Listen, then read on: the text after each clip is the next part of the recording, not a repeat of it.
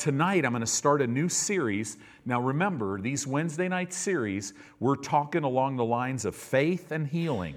We've been dealing with divine healing for several weeks. We're going to jump back into that. Actually, we're going to talk about healing tonight, but we're going to talk about it in relation to faith. Now remember faith. How important is faith? Without faith, it's impossible to please God. Without faith, it's impossible to receive anything from God, right? We receive everything from God through faith. Everything that He's given us by His grace, we receive through faith. But faith, we use this term in our circles. We talk about, well, you got to stand on the Word, stand in faith. And I wonder what people think who are new to this. We got to get ready, guys, because I got to tell you, the Lord didn't have us put all these seats in here for them to be empty. Well, they're going to be filled with people that are going to be like, stand in faith. What, well, what does that mean? But in reality, there's so many of seasoned, so-called seasoned believers that don't know what it means to stand in faith. So we're going to spend some time on this. We're going to, the new series is we're going to talk about how to stand in faith. Because you stand in faith and you receive all the promises of God. God wants you to walk in His blessings, the blessings of your salvation. He wants you to walk in them, not in theory, but experientially. He wants you to learn how to lay hold of the blessing of God and pull it from this unseen realm into your life. You're not to be, you, you'll never be able to make all the money that you're going to need to make to fulfill the plan of God for your life in your own ability. You'll have to do it beyond your ability. If you're retired and you've stepped away from a career, your income is not supposed to level out. It's supposed to increase. Well, why is that? Because you're growing and you're learning. You're learning how to walk in the blessing of God all the time. So go to go to Isaiah chapter five. I had to talk to find out where to go. So we're going to go to Isaiah chapter five. The number one probably hindrance to standing in faith, I would say it, it's got to be at the top of the list, is a lack of knowledge of God's Word. And when I say a lack of knowledge, I mean Bible knowledge. So let's look at this. Isaiah chapter five and verse thirteen, it says right at the beginning of this verse, therefore my people are gone into captivity. That means they are literally taken into exile. Why? Because they have no knowledge. And it's the Hebrew word da'at. It literally means, it doesn't, it doesn't mean natural knowledge, it means discernment.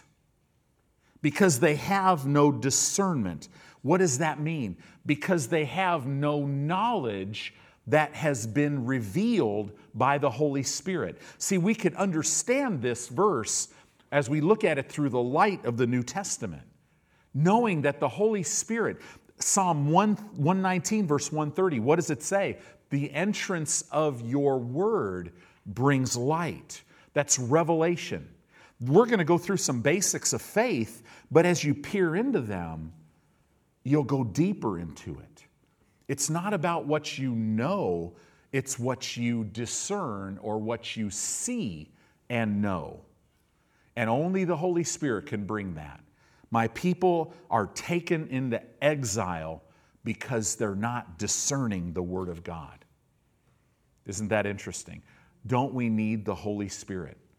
We can't see this without it. You know, a long time ago, um, I heard this statement there, and I don't know where it was done, but there was a study that concluded, and I know Bill Gates was big in bringing this out, but he said, in order to master a subject, it takes about ten thousand hours of very concentrated, focused study. And we have a lot of people that are studying a lot of things, but could you imagine becoming a master of being able to stand in faith, a master in being able to discern and see and know and rightly divide God's Word? So if you think about that, ten thousand hours, that's about twenty hours a week for about ten years. And you think, well, you know, I don't have twenty hours a week. I only have maybe ten hours a week. Now, if you think about, okay, so I'm a viable part of my church family, so between Sunday service and a Wednesday service and maybe a Bible study of men's or women's ministry, whatever, you're going to spend anywhere from be, travel time and everything, maybe four to six hours. And all that would be concentrated. I hope when you get off work on a Wednesday night, you start preparing yourself for church, because God has something He wants to deposit in you, and it's not based on what He wants, though. It's based on what you could receive. So if you look at that six hours, that leaves about fourteen hours. So if you spent two hours a day with God, in His Word, with Him, in ten years, you could be a master of the Word of God. If you, if you don't have twenty hours, you only have ten hours, it might take you twenty years. You're going to live for twenty years anyway. You're going to live for ten years anyway. You might as well be growing. Because here's the real secret. It really, now I... I I haven't calculated all the hours, but I got to tell you, I'm way beyond ten thousand hours. But, you know, the more you learn, the more you realize you don't know, because He's so big. Amen.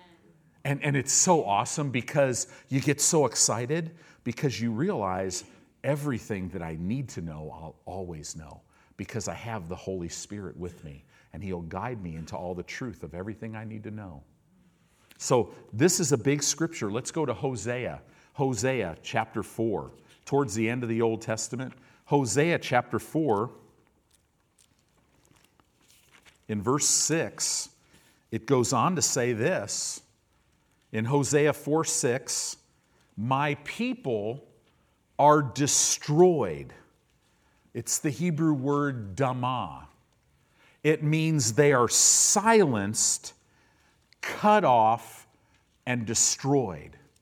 My people are destroyed for a lack of knowledge. The same word knowledge, da'at. It means revealed knowledge. It means to discern it, to see it, and to know it. Knowledge revealed by the Holy Spirit. My people are destroyed.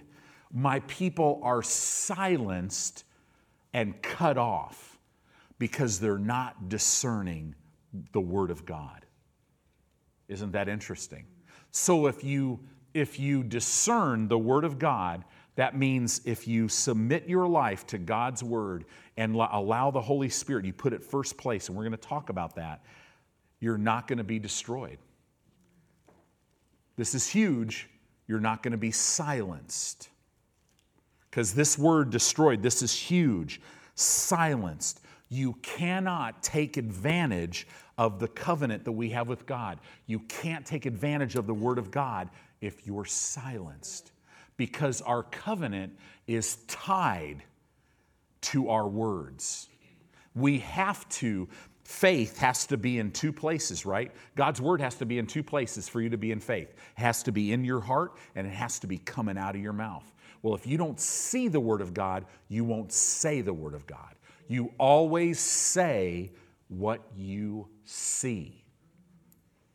So to stand in faith, you're going to have to walk in a constant revelation where you see and understand God's Word. In relation to healing, you're going to have to see that. And if you see it, then you're not going to be quiet. You're going to speak. Father, I thank you that I've been redeemed from the curse of sickness and disease. Now, lying symptom in my body, you leave in Jesus' name. Satan, I bind you. I shut you down. I cancel every assignment because, that you have against my physical body, because it is written, whatever I bind here on earth will be bound in heaven. Right now, God is backing up what I'm saying. So you take your hands off my body. Body, I command you to come in line. See, I'm speaking. Why do I do that? Because I see the Word of God. Why can I see it? Because I'm so good? No. Because I went to Bible school? Oh, no. You go to Bible school your whole life and not see anything. It's all about submitting to the Word of God. I mean, this, this is a huge thing. Our covenant is tied to what we speak. Our covenant is all about confession. My people are destroyed for a lack of knowledge. And then he says, because you've rejected knowledge, I'm also going to reject you. And then it goes on in the context of what it's talking about. The principle is right here. You're destroyed by a lack of knowledge. Isn't that interesting? Well, we're, we don't, we don't have a lack of knowledge. I could tell you, sitting here, you know a whole lot more than you think you know. And if you'll, if you'll literally just stick with it, keep your eyes in front of the Word. Are, are you... Are you hungry for the things of God? If you weren't, you wouldn't be here. You just wouldn't be here, but you're hungry for the things of God. This word occurs ninety-one times in the Old Testament, forty times in the book of Proverbs alone. That's how huge this is.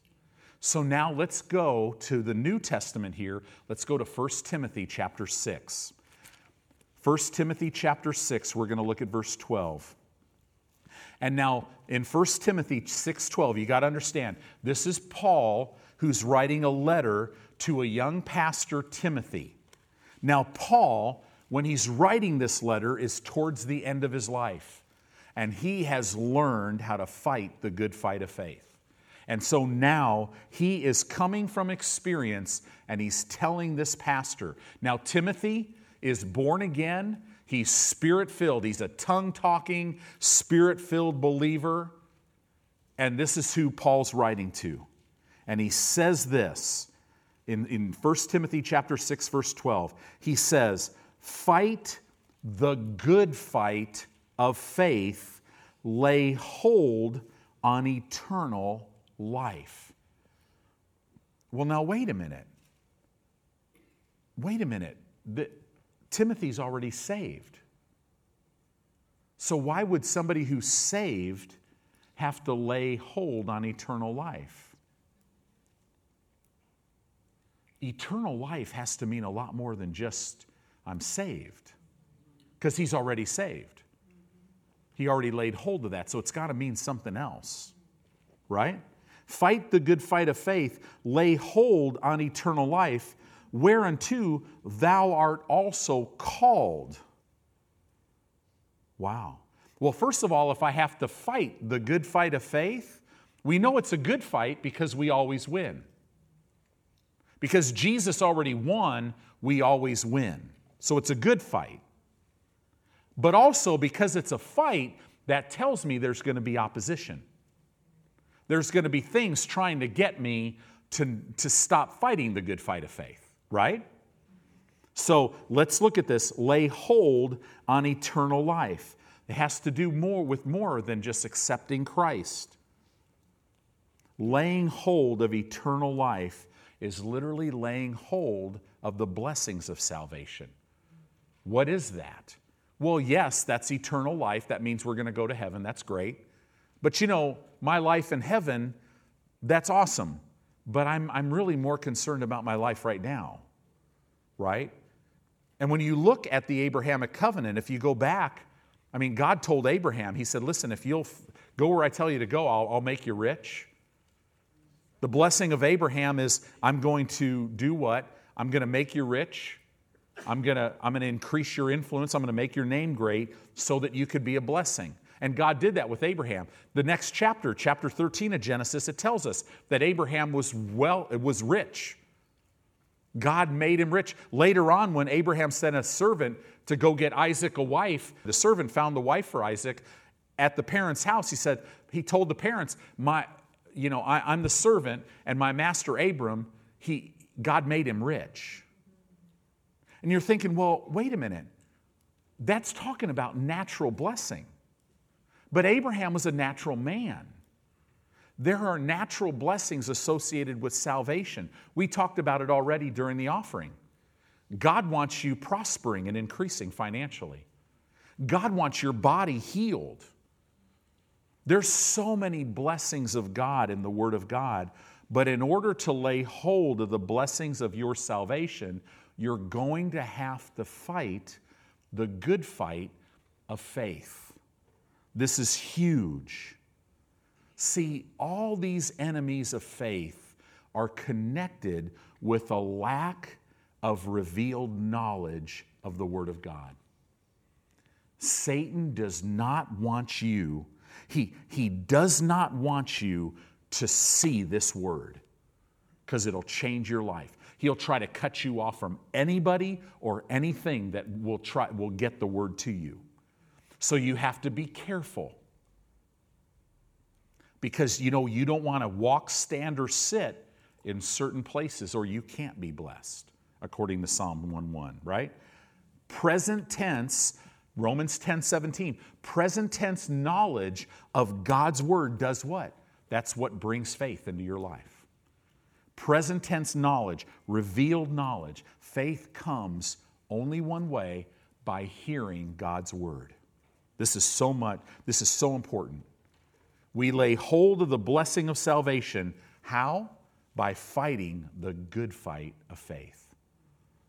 And it says, lay hold on eternal life, whereunto thou also art, that thou, thou art also called.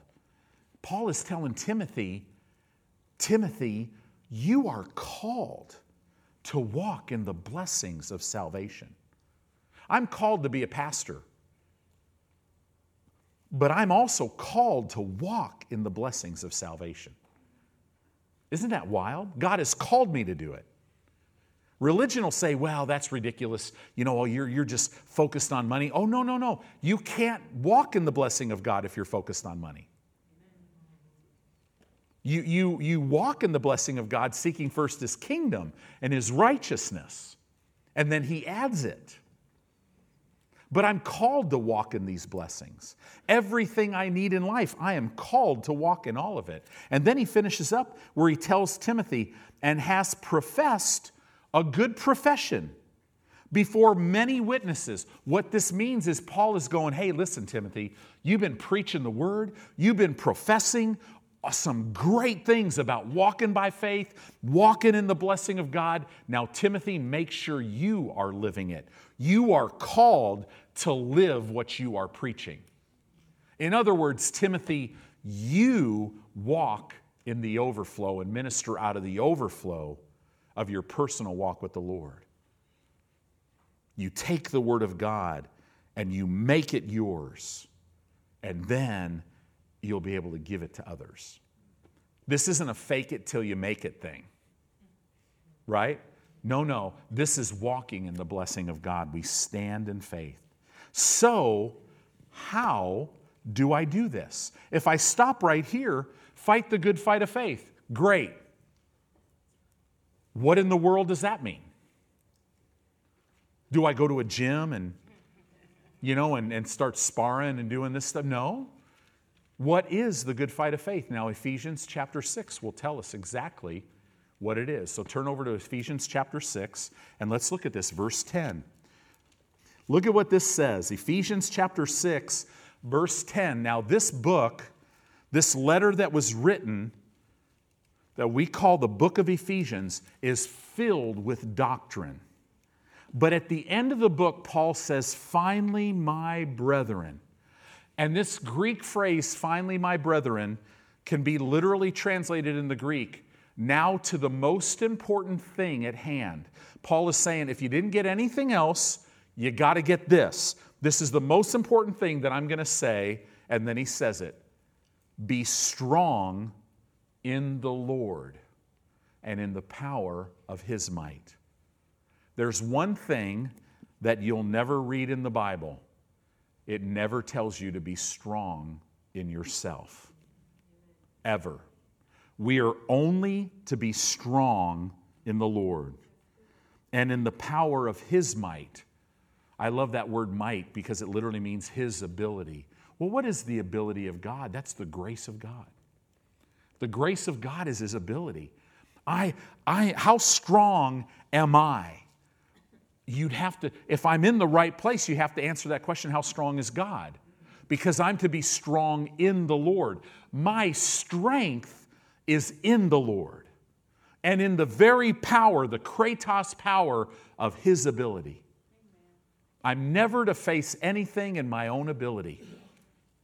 That's why the walk of faith is a rest. I cease from my own works. I only work out what he's working in. I go where he tells me to go. I say what he tells me to say, right? I say what he tells me to say, and then I'll have what he says.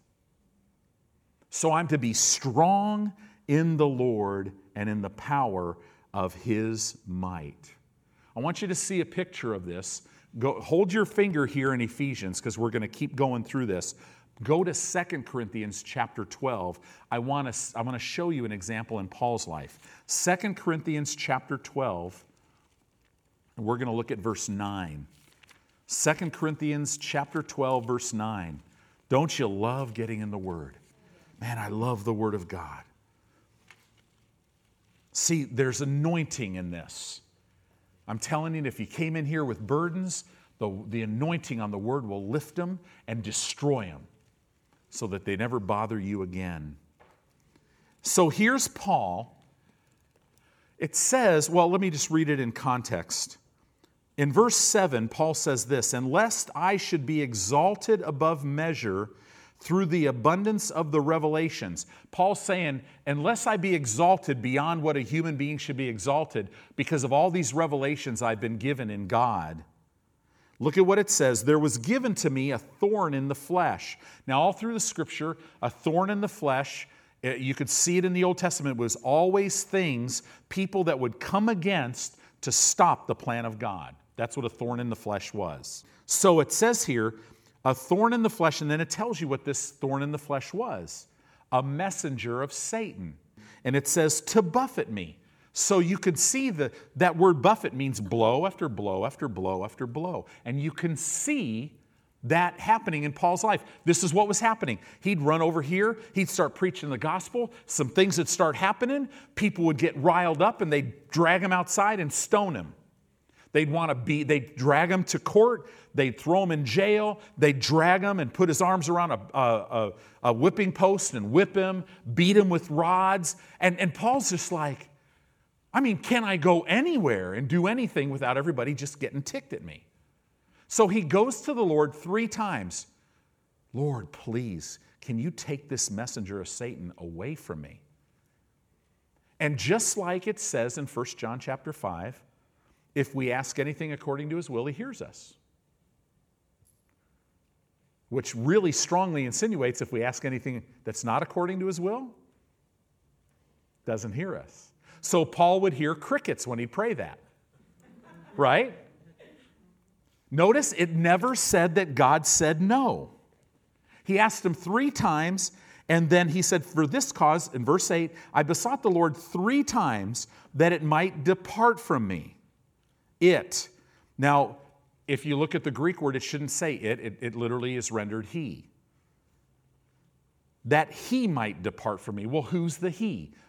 The messenger of, this is really deep spiritually, Satan. Right? I mean, it's pretty simple. And then God said to him after three times, you could just, you could just see, you could just see God. Okay. He's not getting it. Right? So he's like, "Hey, Paul," and this is what he does with us if we don't get it. The Lord told me one time, he goes, "Tony, if you ask me a question and I don't tell you the answer, it's not the right question." I'm like, "Oh, okay, you know, what?" "So he said unto me, my grace is sufficient for you. My strength, Paul, is made perfect in your weakness." The word weakness, asthenia, is the Greek word. It literally means an inability to produce results. Right? They say you cannot build a strong, big church and ministry unless you have an hour and fifteen minute service and you don't really talk about the blood of Jesus and you don't, you know, you, you don't mention hell. And all this stuff, and you don't really preach the word too strong, but you know, you just, you just, you can, you can gather large amounts of people if you just don't do that. But I can't do it any other way. But it doesn't matter because his strength is made perfect in my inability to produce results. Well, my pancreas just doesn't work. I don't have the ability within myself for, for my blood sugar to stay at the right level because I just, I don't have that ability. Oh, don't, that's okay. Because His strength will be made perfect in your weakness. Does that make sense? Well, my cells are, are twisted and freaking out, and they say I have this thing called cancer. Well, and I have an inability within myself to get cancer out of my body. It's okay. I've got good news. His strength is made perfect in your weakness. Well, what is God's strength? His grace. Everything He's given to us, He's given to us by His grace, and we simply receive it through faith. So Paul is saying here, this is an example of being strong in the Lord and in the power of His might. Look at what it says here. My grace is sufficient for you, for my strength is made perfect in weakness. Then Paul responds to the Lord and says, most gladly then, isn't this awesome? Most gladly, therefore, will I glory in my infirmities. I will glory in my inability to produce results. Why? That the power of the anointed one, Christ, and His anointing may rest upon me. When I come to God and say, Father, my children, I have no ability to get them back doing the right thing. And I rejoice in that because I know You can. So now, because I simply believe that, I'm no longer weak because now I'm strong in the Lord. If there's anything that you don't have the ability in your own self to do, rejoice. And as a matter of fact, as you grow in the Lord, you learn, hey, you know, why don't I just rejoice and do everything in His ability? Right? This is the key. It says, for my strength is made perfect in weakness. Most gladly I'll, I'll glory in my infirmities, that the power of Christ may rest upon me. Therefore I take pleasure in my infirmities, in reproaches, in necessities, in persecutions, in distresses for Christ's sake.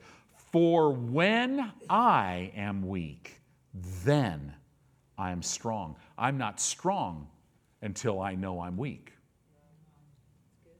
I don't live until I die. I'm not first until I choose to be last. Right? I'm not a leader in the body of Christ until I choose to serve.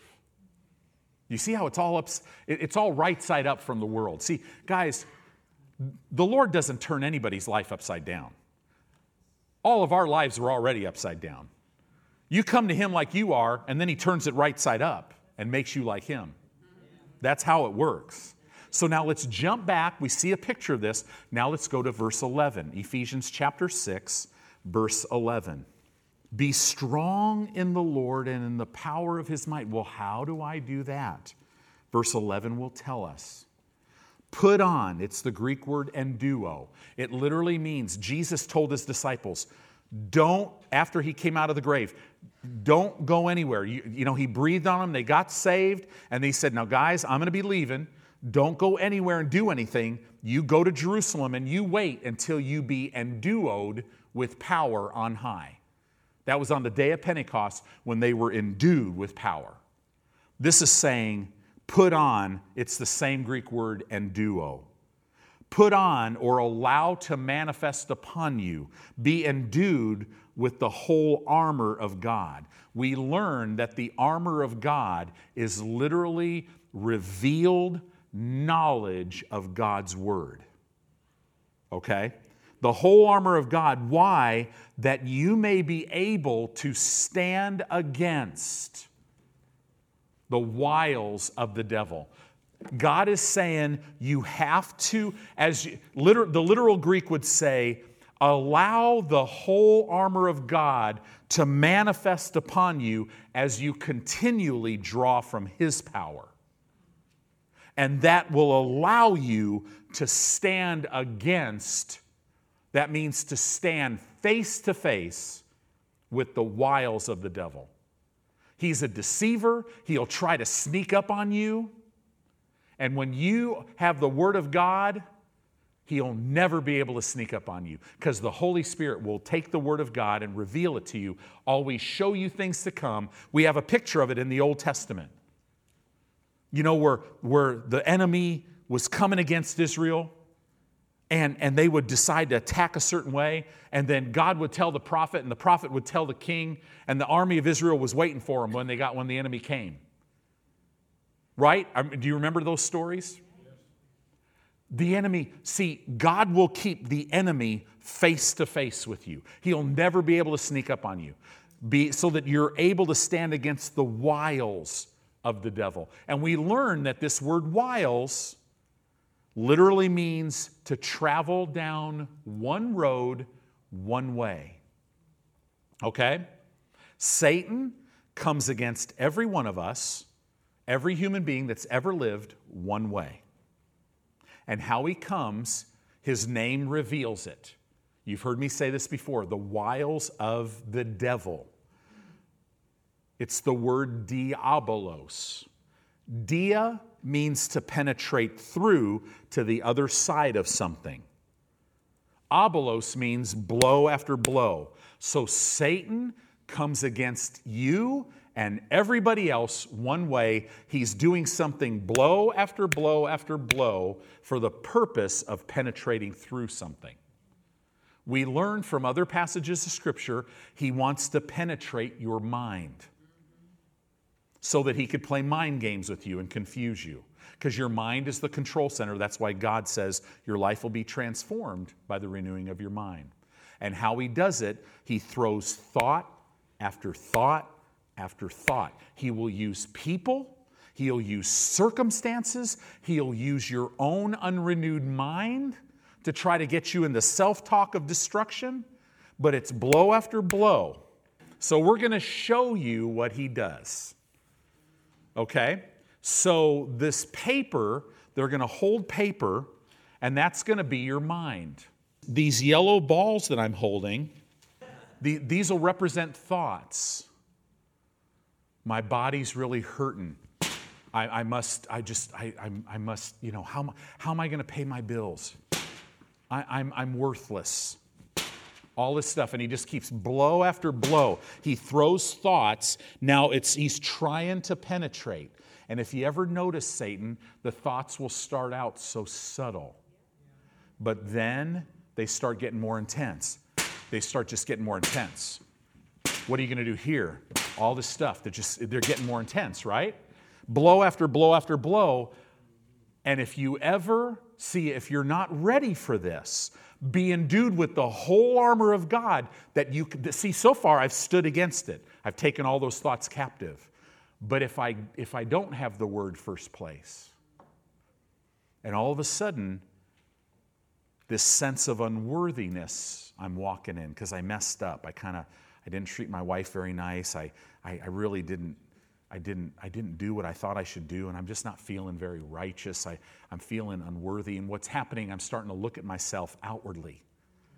I'm, I'm, I'm starting to define who I am outwardly because I'm messing up, and I just, like, I just keep messing up, and Satan's throw out blow after blow. Yeah, because you're an idiot, and you've messed up so many times. It's too late, and and you know, and now you're facing the sickness, and it's going to get worse because you're such a bad person. And if you don't stay built up in the Word, it'll penetrate through your mind, and then he'll get in there and start playing games. And this is what he does. Keep go ahead and keep that up. So then, when he penetrates, he loves this one. Have you ever had this happen? Or is it just me? When he penetrates, you start to wonder, well, maybe, maybe healing isn't for today. Maybe I'm just going to lose all this stuff. I don't know what I'm going to do. How am I going to pay my bills? What happens if I die? What happens about all this stuff? And he just keeps throwing them. Doesn't he? So when we talk about standing in faith, do you want to try to, in your own ability, stop all that stuff? See, Satan knows what got your great-grandfather, your great-great-grandfather, your grandfather, your dad, and he's going to be fishing. He knows every mistake you've made. He's been playing this deceptive game forever, and his goal is for you never to know that there is no unworthiness in you.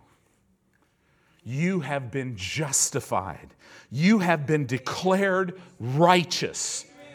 God, as we learned in the men's Bible study, we're going through the book of Romans. In chapter four, we're going to see it next Tuesday. God only justifies. He only declares righteous one class of person, the ungodly. Man, did that make me happy. He doesn't declare righteous the goody guy who never made any mistakes. Because you know what? The guy, there's nobody who never made any mistakes. You can see if you're strong in the Lord, he can't get through.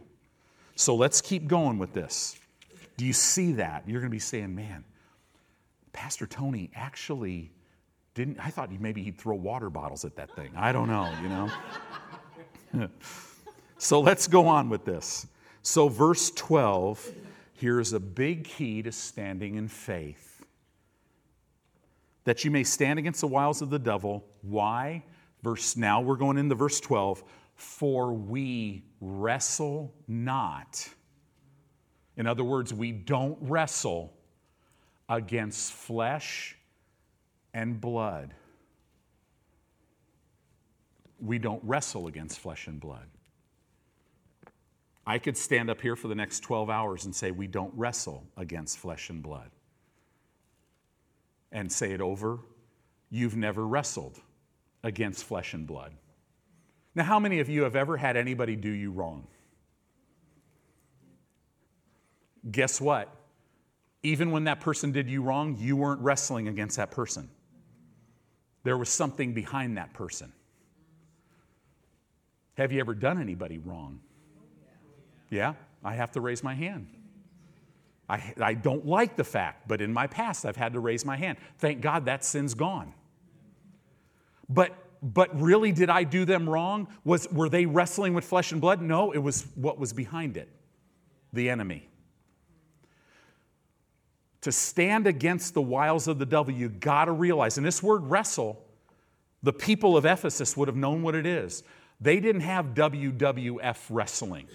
The way we have it, you know, where some two hundred seventy-five pound guy full of muscle literally punches some guy in the throat and the guy gets back up like nothing happened. Yeah, no, that doesn't happen in real life. You get punched in the throat and you're dead, right?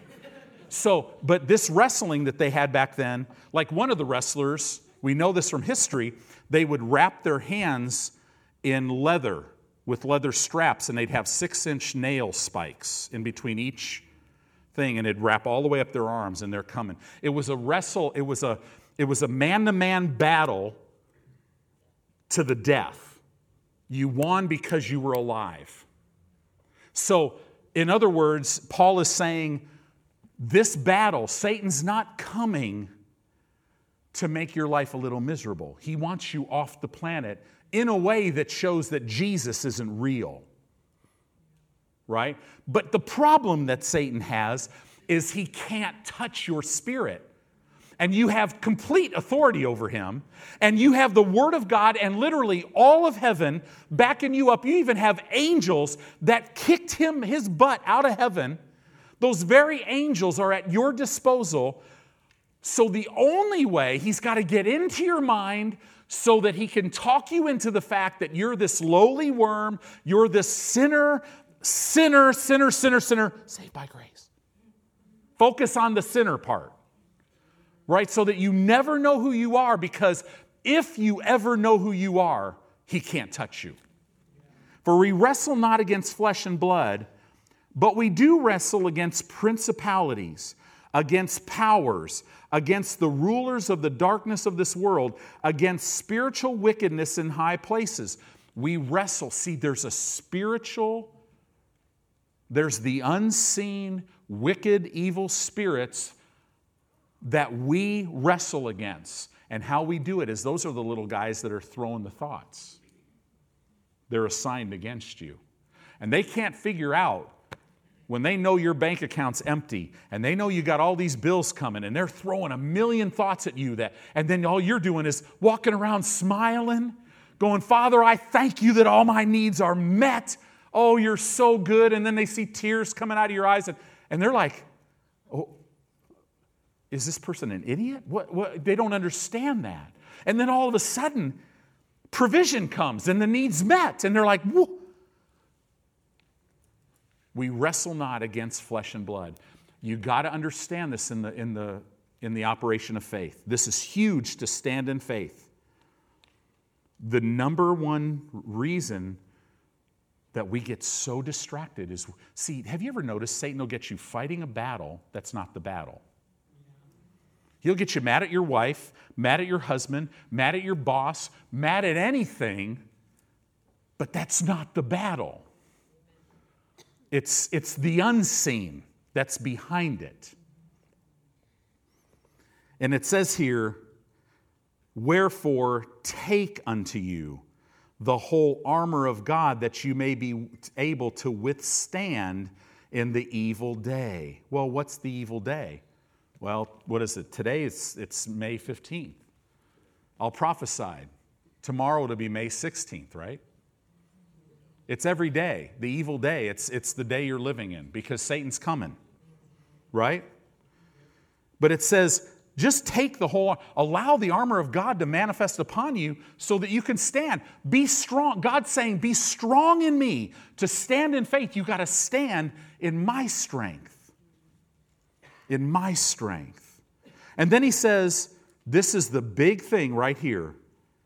And having done all to stand, stand therefore. It changed verses, but it's, it's a letter. There was, in the Greek, there's no verses. Having done all to stand, stand. The reason why you and I don't stand when we face something is because we haven't done all to stand. Well, what is having done all to stand? We're going to see. The Word of God tells us exactly what we do to stand, what we need to do to stand. It says, stand therefore, having your loins girt about with truth. Now, Paul was imprisoned when he was writing this letter. He was probably spent most of his time chained to a Roman soldier. So he's saying, what's truth? The Word of God. Have your loins girt about with the Word of God. Having on the breastplate of righteousness. See, when you understand that you've been declared righteous, it will guard your heart like a breastplate. Right? And your feet shod with the preparation of the gospel of peace. This, the, your feet are shod with the preparation. That Greek word means the firm foundation of the gospel, the good news of peace. It's the Greek word eirene. It means health. It means wholeness. It means protection, prosperity, welfare. It means everything that is good. You want your feet having a firm foundation, or in other words, when you walk or while you're standing, in this case, you're standing with my feet on the firm foundation of God's Word. Right? That's what he's saying right here. And then it says here, above all, It, in the Greek, it would be in front of all, taking the shield of faith wherewith you shall be able to withstand all the fiery darts. Now, to us, they were yellow tennis balls. But the shield of faith literally causes that ball to not bounce off your mind. It bounces off the shield of faith. How that looks is you walk around and a thought hits your mind and you're like, it is written. The thought comes to your mind, Brent, you can't do that. And then comes out of your spirit, it is written, I can do all things through Christ who strengthens me. And what it does is that's your shield of faith. It just, that, that thought bounces off it. You take it captive. And then it says, and now it tells you the only offensive weapon that you have. All the rest of it is just protection. But the offensive thing that you have, it says here, the shield of faith will be able to quench all the fiery darts of the wicked and take the helmet of salvation. What would that be? The renewed mind. You renew your mind with the Word of God, and you know, you see yourself having, being, and doing what God's Word says. Take the helmet of salvation, and here's the weapon, the sword of the Spirit, which is the Word of God. Wow, I love that. And now, once you take all that, now you're ready to pray.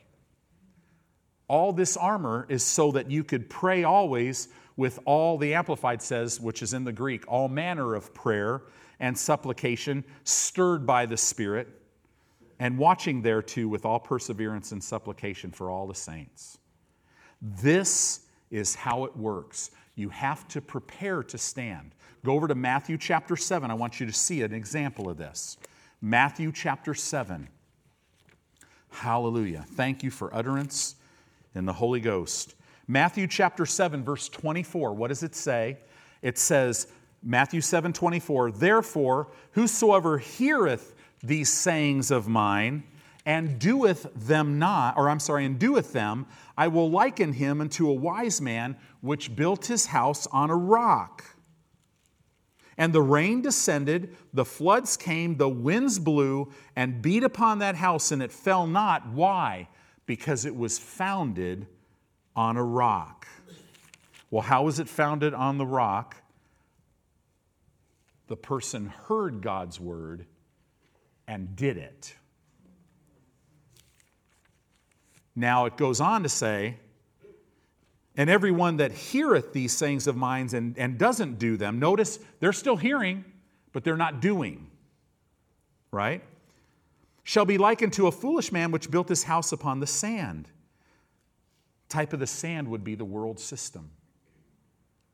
And the rain descended. Notice the same floods, the same weather came to both houses. The rain descended, the floods came, the winds blew and beat upon that house, and it fell, and great was the fall of it. See, you're going to have wind, rains, and floods. You're going to have them. They're coming. If you're not in one now, you're going to have one. So if you'll notice here, the difference in whether the house stood or fell was what the person put in themselves before the storm ever came. They, having done all to stand, they're standing. So now look at another example, Isaiah forty-three. Isaiah forty-three, two. See, these messages, I'm telling you, they're designed to build strength in you. This is not rocket science. If it was, I wouldn't be doing it. It says in Isaiah forty-three two, it doesn't say if you pass through the waters, it says when. I will be with you. It's impossible for you to go through the water without God to be with you. He won't ever leave. He's always there. And, and through the river, rivers. Not if you go through the rivers, no when. So this talks about, if you see this, this is a progressive thing. Right? When they shall not overflow you. Why? Because he's with me. When you walk through the fire, not if. What does it say? Thou shalt not be burned, neither shall the flame kindle upon thee. For I am the Lord thy God, the Holy One of Israel, your Savior. Isn't that good news? Let's look at another example. Let's go over to Psalm twenty-three. Psalm twenty-three, verse four. We're a full service church. Psalm twenty-three, four. Yea, though I walk through the valley of the shadow of death, I will fear no evil. What, what's the valley of the shadow of death? It's the earth. We're all walking through. This is the most dangerous place you will ever live. But Satan's time is about up.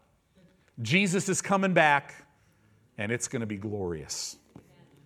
Yea, though I walk through the valley of the shadow of death, what? I will fear no evil. Why? Because you're with me. Your rod, your staff comforts me. And you prepare a table before me in the presence of my enemies, the principalities, the powers. And every time they're throwing thoughts, I'm just saying, hey, give me some, give me some of my healing. Give me some of my peace. Give me some strength. You, it's all on the table for me.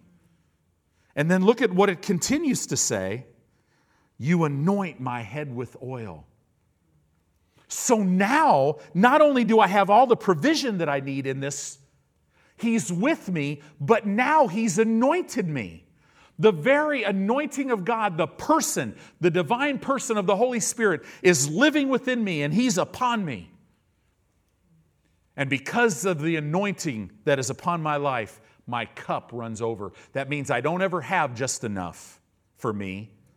I have more than enough. It runs over, so I never have. See, as I'm pouring it to give to others, it's being poured into me. I never, my cup runs over because the anointing never, it leaves me. Do you see this? This is huge. So now, how, how do I do this? How do I put on the whole armor of God? I'm, I'm really glad you asked that question. So go to Proverbs chapter four, and it'll tell us exactly how you put the armor on. Proverbs chapter four, verse twenty. Oh, this little simple sermon can change your life. I would encourage you, go back, outline this. Get it, mark these scriptures in your Bible. They're uh, actually the ones we've been talking about. They're probably already marked, right? Proverbs chapter four, verse twenty, it tells us right here, my son, attend to my words. Put my word first place. Incline your ears to my sayings. Give my word your undivided attention. Listen, this is what Satan does. He tries to distract you. Did you notice in Mark eleven, verse twenty-two through verse twenty-five, or verse twenty-six, it gives us the greatest teaching, concise teaching on how to walk by faith. Jesus said, have the faith of God to his disciples. Whosoever shall say unto this mountain, be removed, be cast in the sea, shall not doubt in his heart, but shall believe that those things which he says shall come to pass. He'll have whatever he says. What things soever you desire when you pray, believe you receive them and you'll have them. And now here is the distraction. But when you pray, forgive if you have aught against anyone. Why would you need to forgive someone? Why, or let me ask, let me say it right. Why would you walk, why would you have unforgiveness towards somebody? Because you have been deceived into thinking that you're wrestling against flesh and blood, not against the principalities and powers. And it will stop your faith from working. Galatians five six tells us what? Faith works by love. So this is why God said, when you stand praying, you got to forgive if you have aught against anybody, because if you don't forgive, then your Father which is in heaven won't forgive you. And see, when we sin, it doesn't, for us as a Christian, it doesn't, I don't, I'm no longer a child, I, it, it doesn't make me to where I'm not a child of God. It doesn't break my relationship with God, it breaks my fellowship because he doesn't fellowship with sin in the mix. So that's why, that's why First John one nine is written for us. If I, if I confess my sin before God, see, Jesus already paid for it. If I say about my sin what God says about it, Father, what does God say about it? It first of all, he says it's sin. So, Father, hey, I told a lie, and I confess that lie before you. I, I acknowledge that it's sin. But I also confess it before you. I acknowledge that two thousand years ago, you condemned that sin in the body of Jesus, my Lord. I'm still confessing my sin. And now, Father, according to First John one nine, I receive your forgiveness for all of my sins. I receive your cleansing from all my unrighteousness. And now fellowship is restored instantly. Relationship is never broken. And now fellowship's there too. So this is why you have to walk in love. Faith works by love. So that tells me Satan is going to try to get you looking at circumstances or people so that you start thinking you're wrestling not against, you know, principalities and powers, but you're, do you see the deception? You never wrestle against people. People are never your problem. And if you want to walk in faith, let me finish with this. You have to walk in love. You have to walk in forgiveness. Now, you might be sitting there going, well, I forgive everybody who's wronged me. Okay. You know the number one person that I had to forgive? Me. Most people live their life and they never forgive themselves. And oh yeah, I mean, they'll forgive people who've hurt them. Now, some people have been hurt so bad and it's hard for them, but God will help them. But guys, all of us, you have to forgive yourself. God forgave you. If you go talk to him about your past mistakes and all this stuff, he's going to be like, what are you talking about? The all-knowing God would say, what are you talking about? It, it doesn't exist. Old things, Tony, old things passed away. I don't even know what you're talking about. Everything's new, and everything's of me. If you could see your spirit right now, your spirit's in your body right now, hungering after God. But if your mind is just feeding on a bunch of nonsense, you won't even know it. So, but if you start feeding on this, see, how do I stand in faith? I prepare to stand. I want to encourage you, take time after we dismiss this week. Go to the Lord. You know, if you're, just ask him to help you in this area. He'll lead you into forgiving yourself. He'll lead you out of guilt, condemnation, shame, all of it. Because see, all of it was taken care of by Jesus. And you could stand in faith and receive everything. See, every one of us here have major fruit in this earth, major fruit in this area, or wherever we go. God wants you to walk in your freedom so that you can stand in faith. So tonight we talked about preparing to stand. We're going to go on and we're going to spend some time, as long as the Lord leads us, and we're going to go through some principles of how to stand in faith. But this is how you prepare to stand. Amen?